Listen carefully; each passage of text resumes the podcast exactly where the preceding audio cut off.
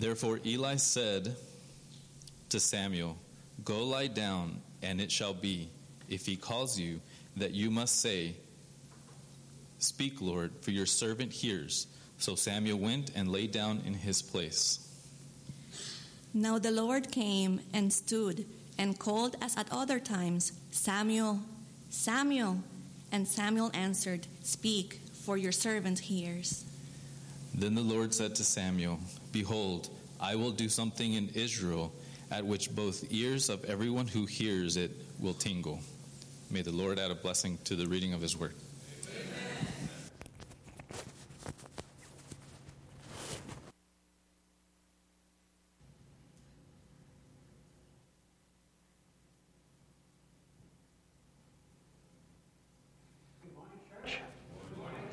It is so good to be here. Thank you so much. And yes, I have received an incredibly warm welcome from the second I walked in the door until now. And thank you for that, church. Sometimes I'm able to slip in and no one finds out who I am the whole time I'm there. And I'm glad that that did not happen today. Thank you. All right, I think I am plugged in. There we go. And let me just go back and share, first of all, just a little bit more about that offering. As was shared, for 15 years I was privileged, at least this time, I was privileged to serve as a missionary to the Philippines. Um, and it was during, by, and it was your tithe. We talked about the tithe that comes in. It's actually the tithe that funds the missionaries who serve around the world. And so I was able to serve because of your faithfulness in returning to God what was His. No other church does that. No other church is able to have a worldwide program because of the way the funds are distributed worldwide, the way the Seventh day Adventist Church is able to do that. So, thank you very much on behalf of your world church for giving me the chance to serve in the Philippines. And it was during that time that I met uh, and worked with uh, my uh, associate and colleague, um, uh, Dr. Gay Tanamo, uh, who, as I was leaving the Philippines, I was being asked, Who do you know that can be a treasure here? And I said, Ah, I know the perfect person. And indeed, uh, when I talked to uh, to Gay and to her husband, uh, June, I was afraid they might say no. But they didn't. They said yes, and it took a while to get their visas processed and everything, but we're just so happy that uh, they are here now. And actually, what I'm going to talk about in a few minutes relates very much to that, and it's going to be how do you know when God has called you to do something, anything? How do you seek God's will in your life? Before that, I want to share just a little bit with you about what God is doing here in Pennsylvania, and I'm going to go quickly for this. By the way, uh, I will be done by noon, is that right? Uh, somewhere in the world, anyway. Um, it will be noon when I finish somewhere. Uh, but this is a little bit of exciting news that uh, our president, Pastor Gary Gibbs, has asked us to share with you. We want you to be aware that last year, in 2022, 518 new precious souls joined and committed themselves in a forever commitment in a forever friendship in the Seventh day Adventist Church in 2022. We currently have a total of 13,473 members uh, in our church. 180, uh, 48 points of influence, most of all, most of whom are gathering together today, this morning, almost morning. Uh, in, as, as, shown through 116 churches, five companies. What's a company? A company is a church that's not quite organized yet into a full church. And then a group might be a smaller setting still, a Sabbath school or a separate group that is meeting. We have 16 of those, plus nine elementary schools. One I'm very glad to know is right here. I hope that I'll be able to see it before I leave Bucks County today. And one academy, Blue Mountain Academy. And thank you so much for your support of the schools, especially the elementary school and Blue Mountain Academy. Last year, well, for two years ago, uh, the tithe in this conference during COVID was 14.7 million. Now, if you had asked me, I would have thought, in fact, I did think when asked while living in the Philippines, what will happen during COVID when we close all the churches? Tithe will go down for sure. Worldwide, it did not. Here in Pennsylvania, it did not. Tithe actually went up during COVID because God was blessing you and you were blessing, providing a blessing to the church at the same time. And tithe went up again this past year for the first time ever, exceeding $15 million, almost $15.5 million, uh, tithe went up. We are very excited about the schools uh, here. I hopefully today will see my sixth school. Uh, in the two and a half months I've been here, I've tried especially to get to the schools, and I'm excited about seeing the school here in Huntingdon Valley. We um, have what I call a 180 day evangelistic series taking place in each of nine schools across this conference. After all, 180 opportunities, 180 days, our teachers stand before our students telling them about Jesus. What an opportunity, and there's no better evangelistic uh, series than just that. And many of which have led to student baptisms this year. All of these are students who go to one of our schools who have been baptized this past year. Just a couple of weeks ago at Blue Mountain Academy, a wonderful, incredible revival took place. I wish I had time to tell you all about it, but I want you to know that God is really on the move at Blue Mountain Academy. Until our treasure has come, I've been going over there every Tuesday and Thursday to try to my best to fill in. And so every twice a week, I've been involved with what's going on with the students, with the activities of the campus there, and things are really exciting. If you have nothing going on, I urge you to come visit Blue Mountain Academy in a few weeks is Academy Days. And if you know a student that needs to be at Academy Days, please make sure they find a way to get there. Please take it on yourself to help them get there. If you know of someone who might be interested in going to Blue Mountain Academy, our treasure is here today. Visit with her and talk to her about the possibility of being able to attend Blue Mountain Academy next year. And by the way, related to that, I've heard people say, but I can't make it because of finances, because Blue Mountain does cost some money.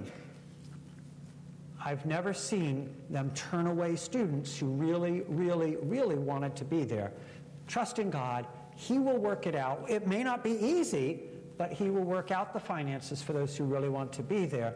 Trust in Him. He will find a way for every student that wants to be there to be there.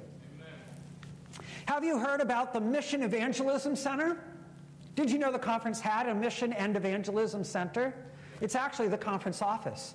Instead of just having a group of offices, uh, one of the key factors or key things we did is we put in a special mission and evangelism center. Already it's hosted all of our pastors for training, our teachers, lay pastors, church leaders, discipleship, been very involved in um, active programs, which I'm going to show you in just a second. Tomorrow we will have 95 people there tomorrow morning on Sunday um, for church treasurers training.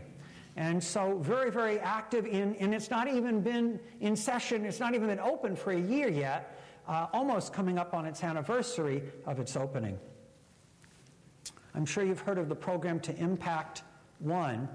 Um, through seeking, teaching, and winning, I see in your bulletin that you are involved with winsome witnessing. Yes? How many of you went through the eight classes? Anybody? I see, okay, thank you. I was scared for a minute because I saw it in your bulletin. I'm glad to see that you did go through it. Pastor Gary Gibbs, uh, uh, of course, led out in that. A number of our pastors were involved. It led to group studies on what we can do when we get nervous. But we want to tell people about Jesus. And I hope that you've learned from that. I'm glad to see that if you didn't take it, according to your bulletin, there's still opportunities. So please uh, follow up on that. And then camp meeting this summer uh, will be June 9 through 17 at Blue Mountain Academy. Uh, Pavel Goia, who is our ministerial director for the General Conference, an excellent speaker. Uh, uh, he is from Romania. He has some incredible stories to share, and he'll be doing that the first half of camp meeting. And the second half will be Caveman. You might know him as Doug Batchelor. Um, Doug Batchelor will be with us in camp meeting. I know that it's going to be very crowded when each of those speakers are there. Uh, I urge you to get reservations in early. If you have one of those camera phones, I think you can point it right at the screen and you can go directly to the website even now. But if not, simply go to the Pennsylvania Conference uh, uh, website and there you will find how to register so that you can be part of camp meeting. I see some people doing it, so I'll hold it for another second. And here we go. Pray with me. Father in heaven, this morning as we gather here together, it is our biggest desire to be able to hear your voice in our lives. We want to know what you would have us to, to do. We want to be able to follow you, but how do we do that? Today we'll talk about just that. Please be with us. In Jesus' name, amen. I shared with you the most recently, I was in the Philippines as a missionary, but my first mission experience actually was in the 1980s when I served as a student missionary to the Marshall Islands. How many of you have heard of the Marshall Islands? Oh, some people in the very back have. Thank you. I went first to the island of Majuro. And Majuro is a very long and very skinny island. It has the longest paved road in all of Micronesia. It has, it's 30 miles long, which isn't all that long, but the, the um, capital part of the island is uh, on one side, and the one of our schools is in the middle, and then one of our schools is on the far end. Today, I want to share with you a story that took place uh, my third year there. I was only supposed to be a student missionary for one year. But somehow, after I was there, the Lord led and convinced me to stay a second year and then a third year. I was two weeks into my third year as, um, as a teacher. In fact, I was teaching on the far end uh, we have two schools. The first, the big one, the large one is called the Delap School, and then the small one is called the Laura School, and it's on the end of the island. Um, it, let's see, I think I have a little pointer there. You probably can't see it too well, but that's Laura right there. These are the islands, by the way. This part's not an island. This part is the coral reef. So we have this island, and a little skinny part of the island, and a coral reef, and this part of the island. Very, very tiny little islands there. Um, but Laura is here, and it's a small country school on the far end of the island. And one day, my third week into teaching there, actually, since I had already been there two years, I was 19 years old and I was the principal.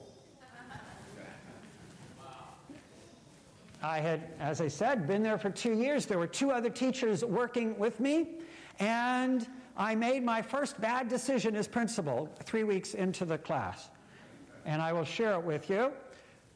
We had heard that there was a cruise ship coming to visit the Marshall Islands. This never happens. Actually, it happens like once every seven years. And this one was coming from Norway, this huge, something like 18 story cruise ship. How many of you have been on a cruise ship before? Okay, it didn't take those hands long to go up. It's pretty amazing. And even for those of us who live here, um, we're pretty astounded, pretty amazed when we get on it. When we heard this cruise ship was coming, somebody had told me that the last time it was there, they let all the children from all the schools go visit and go on and tour the boat.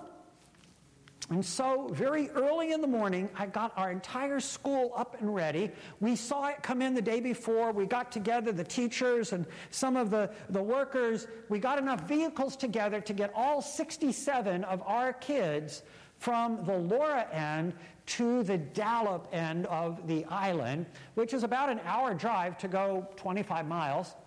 And when we got there, we noticed we came to the boat dock and we could see this big, giant ship there, right there in the harbor, larger than any boat we had ever seen there. But there was a problem. We could see all the tourists getting off the boat. In fact, they could get off and come and go freely as they chose. And we also saw other schools lining up along the, the outside areas of the pier, but the police that were in the front were not letting anybody on. And when we tried to get on, the first question they asked me is, Where is your pass to get on the boat? Oh, we don't have one. I'm sorry if you don't have one. We can't let you on. Well, how do we get one? Only the captain gives out the passes. Hmm. What to do? We noticed nobody else was getting on. None of the schools were getting on. Finally, I knew what to do. My other two teachers had just come to the Marshall Islands three weeks earlier. Since I had already been there for two years, they knew me. And I was fairly well known uh, throughout the community. I've been there. People knew that I worked for the Seventh day Adventist school. So this wasn't going to work for us, but we had to figure out a way to get to the captain. And so my teachers looked like tourists. They had brought hats, and they had brought, they still were wearing flowery clothes, and they had cameras. We didn't have cell phones back then, but they had big cameras around their necks, and you could tell they were tourists. And so what I told them to do is just walk straight up towards the boat, walk up to the gangplank, walk on board just like you're a passenger and like you belong there. We all stayed behind. And sure enough, these two young ladies pulled it off. They walked to the gangplank, they walked up the gangplank, up to the cabin, or to the deck of the boat, and they asked for the first mate, or they asked for the captain. The captain wasn't there, so the first mate came to help them. And the lady who was the first mate there from Norway said, I would love for your kids to come on board. I don't understand because we've been looking out we see all these children, but none of them's coming on board. How come? And the girls explained, or my teachers explained to them, said, Well, they can't come on board because they don't have any passes. Would you give us passes? Sure, we would give you passes. And so they wrote out the passes directly from the first mate of the ship. And the ladies came down and they gave them to us. And sure enough, all of us got to tour this great big ship. We walked up to where the police guards were. And they said, You can't come on board. You don't have passes. Oh, yes, we do. And so we went on board, and all the other schools were looking because none of them had teachers who could go on board and get the passes like we did. It was fun. The kids had never seen an elevator before.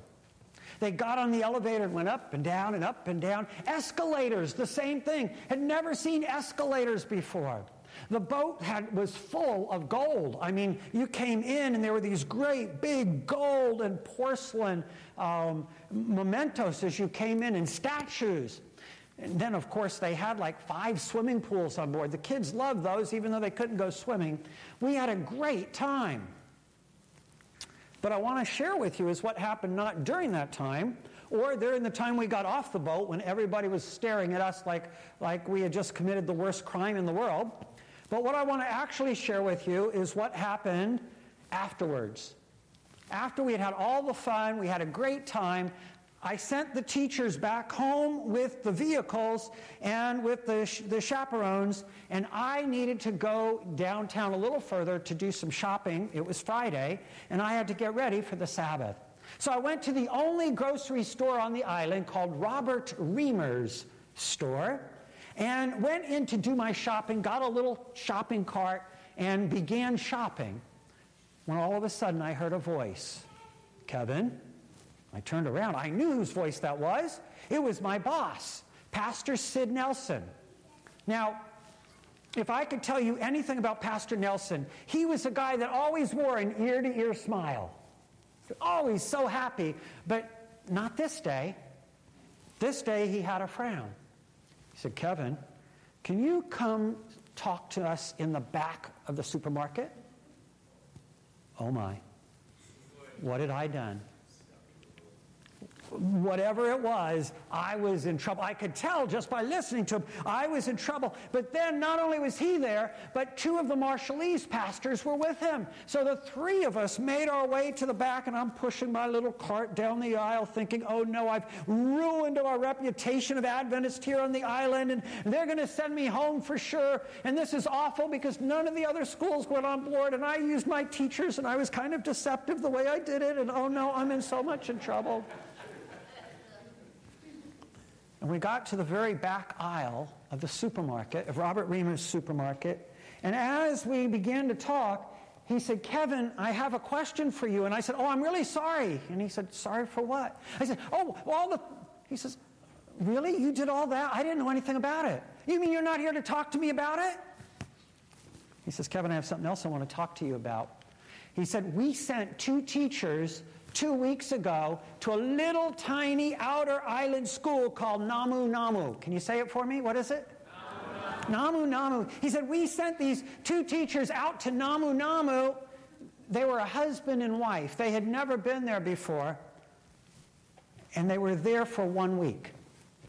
And they decided they couldn't take it because this was way, way, way out in the middle of the ocean, a little island school. 300 people lived on the island. We had 17 students, and there were these two teachers, and they decided to go home after a week. He said, But we started school already, and we have to have somebody there. And he said, I've called the mission, we've talked to the mission, and they are asking, they said, Kevin, you have learned the language. You can speak Marshallese. It's true. Does anybody want to talk Marshallese with me? I can have a conversation. Not many people know it, but I do speak fluent Marshallese, and I can preach this sermon in Marshallese if you really would like me to. That's all right, I heard that. Somebody didn't believe, and they're trying to call me. And so there I was standing with him, and he said, Kevin, the mission is asking you to go to Namu Namu and start the school because we can't get it. It just was there for a week. We want you to go start the school there in Namu Namu, and then we'll hopefully send somebody after a little while to join you. Because we don't send our missionaries out one by one, we send them out two by two. And he said, But Kevin, don't answer me yet. Before you do, let's kneel down and pray about it. And my question for you is this How many of you have ever had a reason to kneel down, I don't know, in the back of Redner's supermarket and have prayer? There we were, right in the back. Actually, it was in the meat section because that's what was in the back. And there we were, right in the back of, Red, well, of, of Reimers supermarket. The three of us knelt down for prayer. Now, I want to tell you, Pastor Sid Nelson knew how to pray as good as any pastor. Because we knelt down for prayer, and he prayed, and he prayed, and he prayed, and he prayed. I have no idea what he was praying about because all my mind could do is doing flip flops because what he said was is they want me to go to this outer island to be the teacher there for a one room school for 17 kids but i had already was here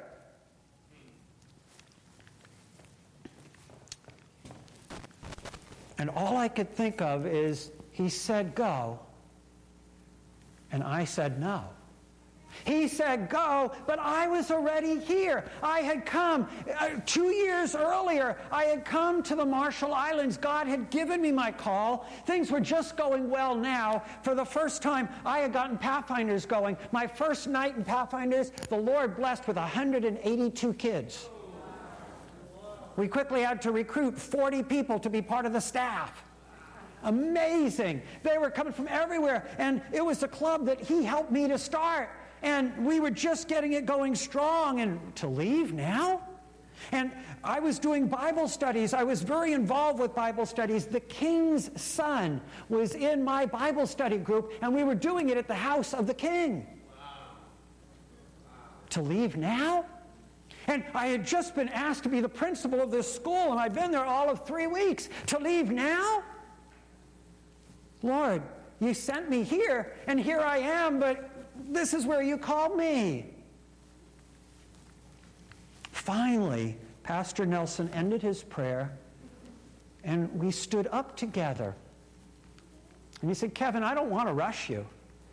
He said, Here's our challenge. There is another boat in the other harbor, because there actually are two. There's another boat at the other pier, and it is packing up to go to the island of Namu this Sunday. Remember, it was Friday? It's this Sunday. And if we don't have our missionaries on the boat this Sunday, there'll not be another opportunity till Christmas. This was three weeks in the school. He said, So I'm not trying to pressure you, but we kind of need to know now. And I looked at him and he says, Do you have any idea of whether you'd be willing to go? And all I could think of is, I don't want to go. I want to stay here. But what I actually said was this because something happened during that prayer. There was something that took place while I was on my knees and Pastor Sid was praying, and I wasn't really listening, but something happened in the middle of that prayer. I can't explain it to you. I can't really describe it except to say that I've never had it happen before and I've never had it happen since, but I clearly heard the voice of God telling me, Who will go for me? Who shall I send? And I answered and said, Here I am, Lord. Send me. But I didn't want to go. But when I stood up, Pastor Nelson asked, Do you have an idea? And I looked at him and I quoted that text from beginning to end. And I said, Here I am, send me. And Pastor Nelson was only like five foot six, a small guy. And he wasn't smiling until I said that. And all of a sudden, the ear to ear smile returned, and immediately his arms got thrown around me, and he picked me up off the ground and shook me right there in the store. And when he finally put it down, he says, Kevin, we don't have a moment to lose. And I said, What do you mean? And he tells me, The boat's leaving. We've all come here to do your grocery shopping for you. I said, Well, what do you mean? He says, There's no way to get groceries to Namu. We've got to buy your groceries for the year right now. Can you imagine? And he said, Wait just a second. And the two pastors that were with him and him all went out and got their wives who were sitting in the vans in the parking lot. And the three ladies and the three pastors came in, and each of them got a shopping cart. And we began walking down the aisles to see what kind of food I like. When we were done, it came to $960. He says, I said, I don't have the money. How am I going to pay for that? He says, Don't worry. I have your entire year's salary right here. and after tithe, it was $1,000 still left over to pay for those groceries. So I still had about $40 for the rest of my year to head out to Namu. That weekend, we packed up the stuff, and that following Sunday, I was on the boat on the way to Namu Namu. How do you know when God calls you? Does God, how does God speak to us anyway? That is the only time in my whole life that's happened. But I know that God was speaking to me, but that doesn't usually happen. If only we could always hear his voice like on Sinai talking directly, speaking directly, we would obey, right? Children of Israel weren't always so good at that, even though they heard the voice of God. We talked about that sort of in our lesson today, didn't we? Or maybe if I could get a phone call from heaven. Maybe you heard the old song, the old Christian song, uh, Jesus on the main line, tell him what you want. Just call him up and call him up and tell him what you want. If only I could get a direct line in and just know for sure that God was speaking. Or maybe today's we could get a text. This is God. You will go here. Would we listen? Or even in the old days, writing on the wall, like happened in Babylon. Or through a donkey. Anything that would help to be simple, clear, and direct, that help us to know with certainty that this is the will of God. Isn't that something you would want? God doesn't necessarily use these methods. In fact, in many times, he spoke in different areas, different ways. In biblical times, these are some of the ways God spoke through phenomenon. Imagine if you were standing after 120 years of watching Noah build this boat, and you're standing there, and Noah is standing on this little platform and he is saying, Please come into the ark. Would you need a sign? Yeah, I might need a sign. But what would you think if while Noah's standing there preaching, all of a sudden from the back you hear everybody moving out of the way because two lions are leading their way up to the ark door? But then something you've never seen before. Following the two lions are seven sheep. And the sheep are chasing the lions up the door.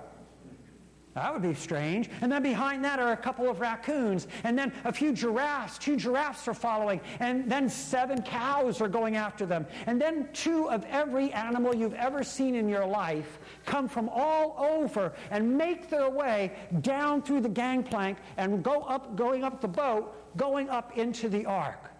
What would you think? Would you need a sign? Wouldn't that be enough to say God is obviously in this?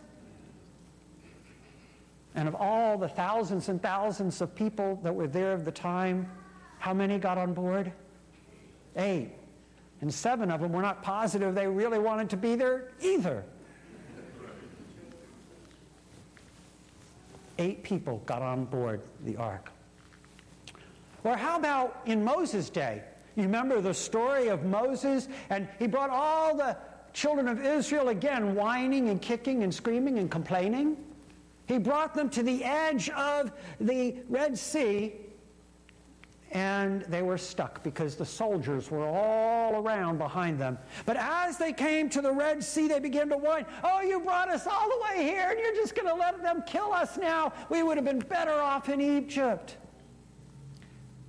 And there Moses stood and he took the power of God that was given to him through the staff and he raised it above the Red Sea, and the impossible happened. The waters parted. Can you imagine this wall of water? Can you imagine there was a fish that was swimming all the way up to the wall and suddenly tried to get through and couldn't? It was stuck there. And as the, God's people went through this wall of water, on each side of them as they went through on the dry ground that nobody had ever seen before, making all the way through. Still, the people complained when they saw the soldiers were coming the same direction. Even though God had just worked the miracle, still they were complaining. We don't ever do that, do we? We tend to do that too much.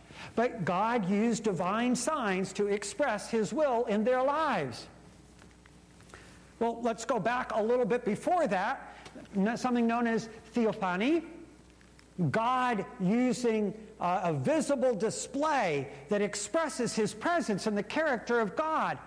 Moses earlier saw this bush burning, this bush that would not stop burning. Now, Moses didn't really want to follow his calling, did he? He came there, and God said, I want you to go down and talk to Egypt, or talk to the Pharaoh of Egypt, and tell him, let my people go. And Moses said, Sure, Lord, okay, no problem. No, not exactly. He said, No way. He said, uh, but, but, but, but, I can't, can't speak, Lord. Okay, I'll send Aaron. But, but, but, but they'll never believe me. Besides, my picture is on a wanted poster in the post office of Pharaoh for that guy that 40 years ago I killed. But God used the never ending burning bush because it was never consumed. It just kept burning and burning and did not burn up. But God used that as a sign of his presence as he told Moses what to do. Sorry about this, I've got to turn it off. First Samuel, the story that, thank you for the couple that, uh, the family that read this. Samuel was, I want to know God's will. Eli wanted to know God's will. And three times Samuel thought he heard Eli calling him, and three times he went in, and, and Eli said, I didn't call you, Samuel, go to bed. But it didn't stop. He went in. The third time, Eli said, ah, I know who's calling you. It must be God. How many of you wake up in the middle of the night at times? I do. Did last night. Was up around uh, 3 o'clock, I guess.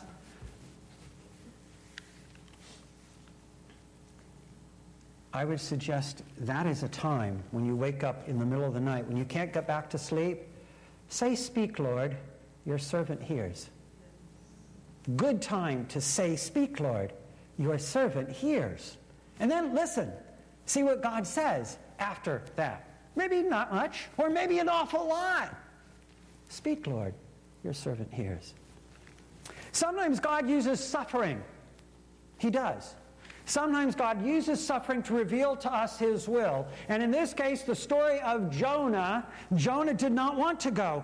Jonah was called to go to Nineveh. He did not want to go to Nineveh. Jonah was asked to be the evangelist to the city of Nineveh and tell people that the city was going to be destroyed if they did not listen. Jonah said no. And we know what happened as a result. And then through providence, Ruth found her husband by listening to the will of God, by going out and collecting the grain. Uh, her husband, her husband to be, took notice. And then, of course, in the New Testament, we see the story um, of the eunuch who came and said, I believe in Jesus because of an inner urge and was baptized. If you heard God's voice, would you be ready to listen? Let's talk just for a minute about God's voice, how to hear it. God's voice is something we all long for, but you know it's not all that hard to hear. God wants you to hear his voice. He doesn't want to make it a secret. He doesn't speak through us to a quiver in our liver or vibes or through mediums. There's very specific ways he talks to you because he wants you to know his will in your life. You can hear him every day, not just on special occasions or by chanting special things. To hear the voice of God is natural as hearing your best friend talk to you. Yes? Oh, it got quiet all of a sudden. To hear God's voice, if we really have a relationship with Him, it's like hearing uh, our best friend talking to us. He speaks to us in natural moments of life. Do you want to hear His voice? If you want to hear His voice, you must be ready for what He shares.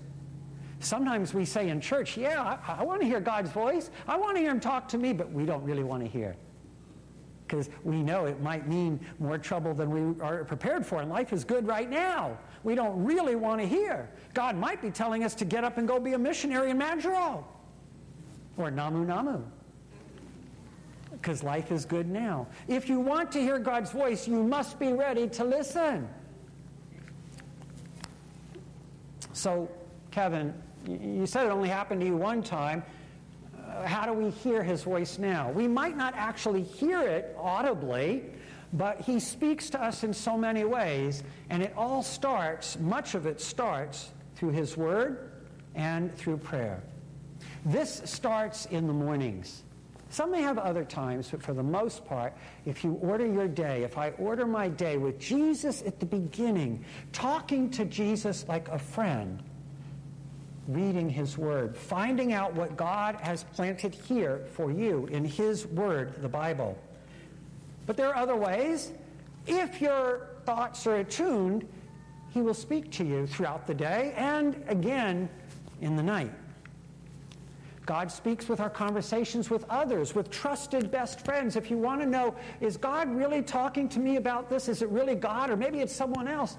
Talk to a trusted friend that has a relationship with God already. Maybe a pastor or an elder or a church leader, or maybe your best friend that speaks to God that you know has a relationship with Him. God also speaks to the circumstances at the time. And sometimes He speaks through nature, and also He speaks through the gifts He's given us. I know this month you're studying and talking about the, the gifts, the spiritual gifts God's given you. Are, are they all the same? No, they're different. But be assured that God has gifts for you to use for His cause. And I don't believe that God would ever call me to be a singer for Him.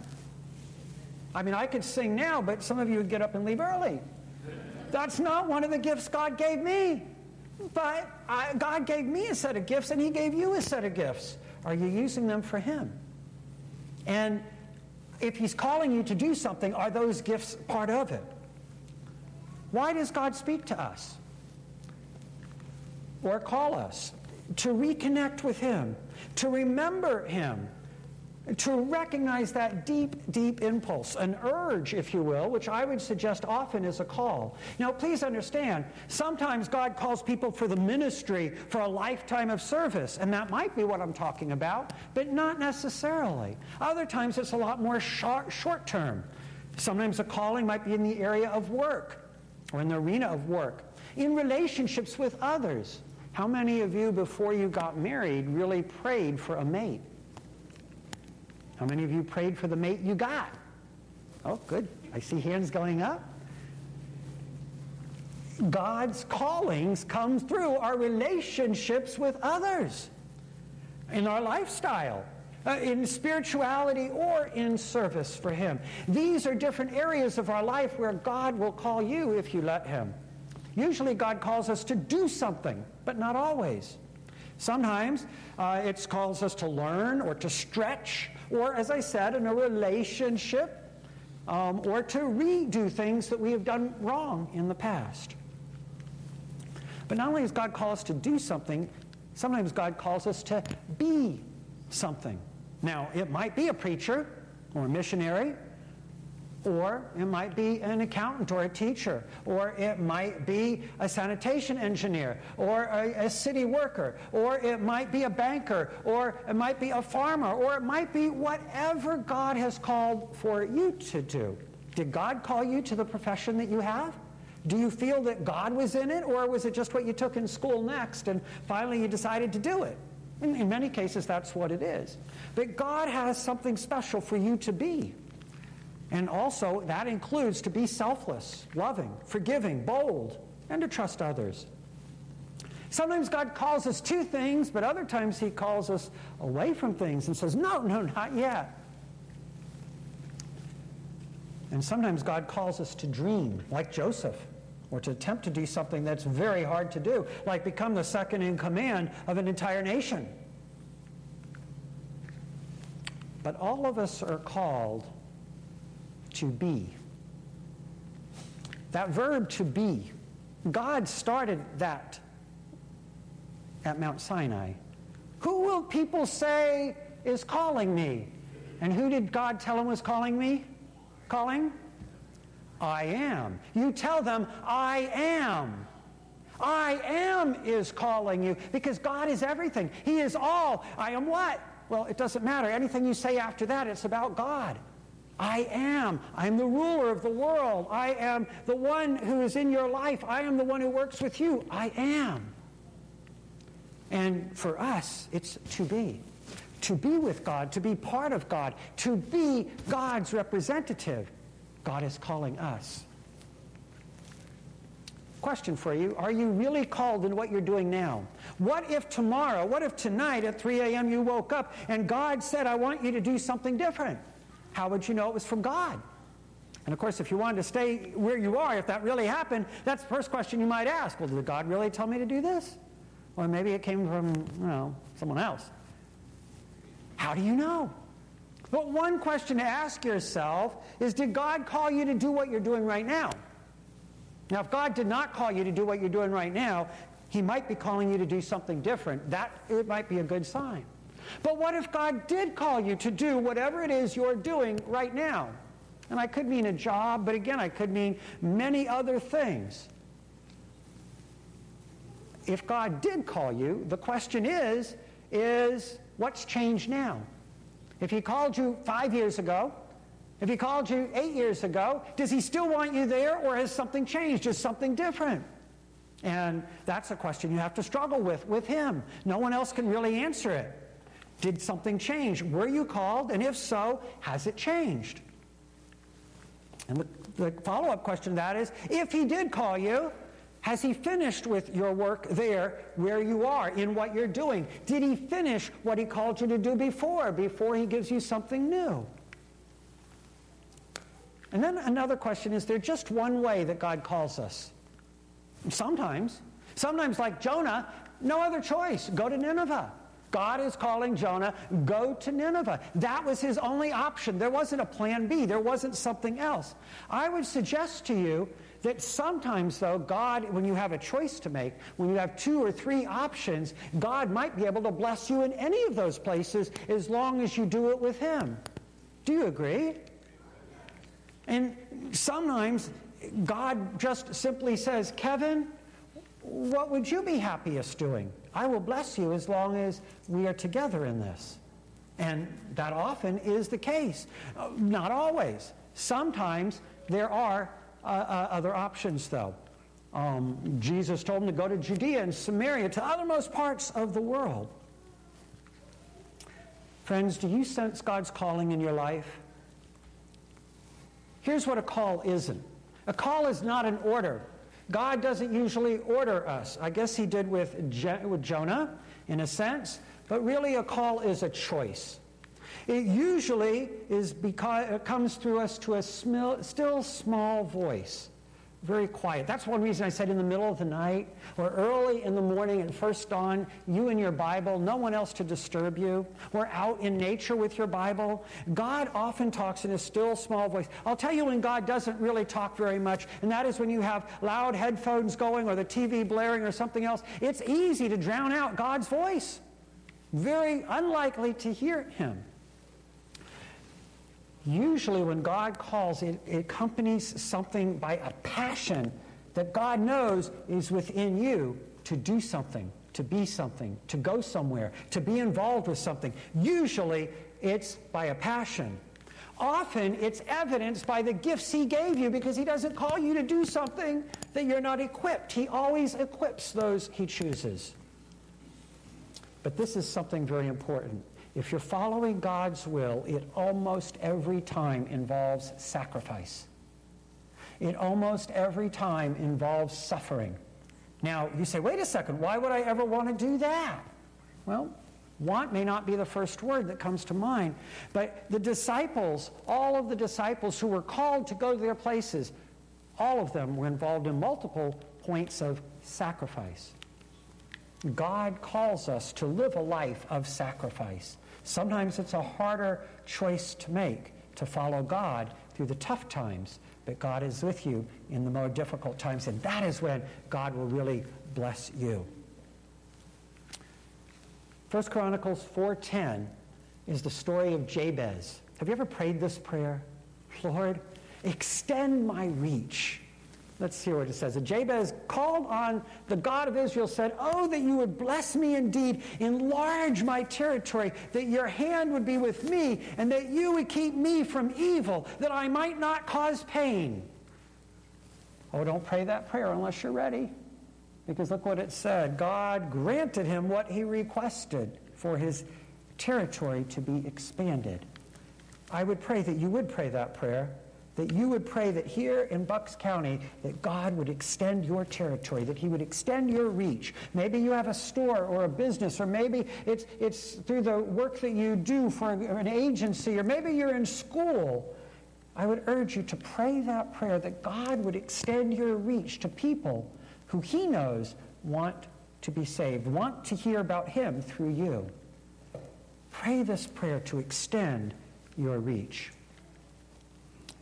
In hearing God's voice, we have the Bible, prayer, Jesus, the Holy Spirit, and our own hearts to help us hear God's voice. We may not have the big fire, we may not have the rod that parts the ocean, but we have the Bible, prayer, Jesus, the Holy Spirit, and our own hearts that can help us to hear God's voice. Do you want to hear his voice? That's really the ultimate question. Do you really want to hear his voice? Because if you want, he will speak into your life. He will give you the way to go. In order to do that, he has to hear from you first. He wants to hear that that's what you want.